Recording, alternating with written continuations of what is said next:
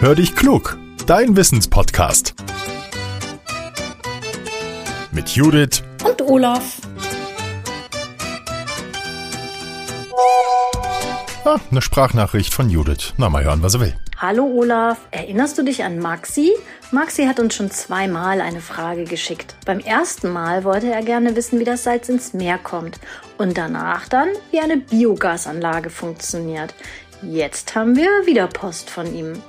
Komm, hör mal rein. Hallo Judith, hallo Olaf. Ich bin Maximilian und habe eine neue Frage. Was machen Mücken eigentlich tagsüber? Hallo Judith und hallo lieber Maxi. Vielen, vielen lieben Dank für die neue Frage. Du bist ja ein wahnsinnig treuer Fan unseres Podcasts, oder? Finde ich großartig. Bleib auf jeden Fall dran. Und jetzt lass uns mal schauen bzw. hören.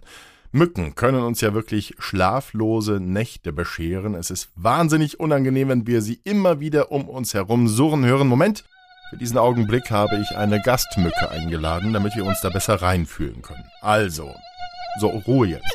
Sehr gut.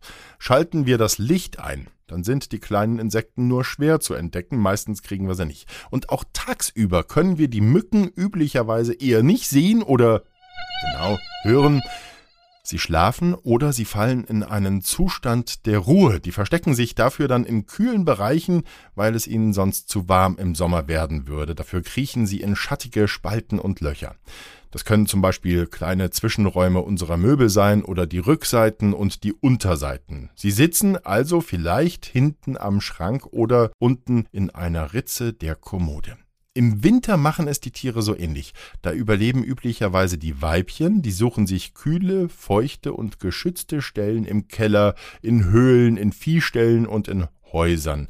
Und da verfallen sie dann in eine Art Kältestarre. Dann bewegen sie sich nicht und warten ab. Damit sie den Winter überstehen, bereiten sich die Tiere ganz gut darauf vor. Sie scheiden dann ganz viel Flüssigkeit aus und lagern Zucker in ihrem Körper ein. Der schützt sie vor dem Frost.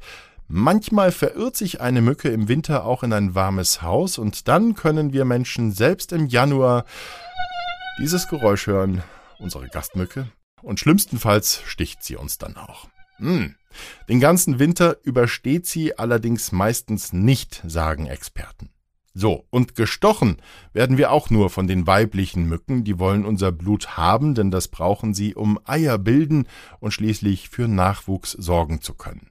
Für das Stechen haben die Mücken einen Saugrüssel und der ist so gebaut, dass er unsere Haut einritzen kann. Es entsteht ein winzig kleiner Schnitt und in den gibt die Mücke ihre Spucke. Mit den Stoffen darin, da sorgt sie dafür, dass das Blut nicht gerinnt, also bleibt es beim Saugen flüssig.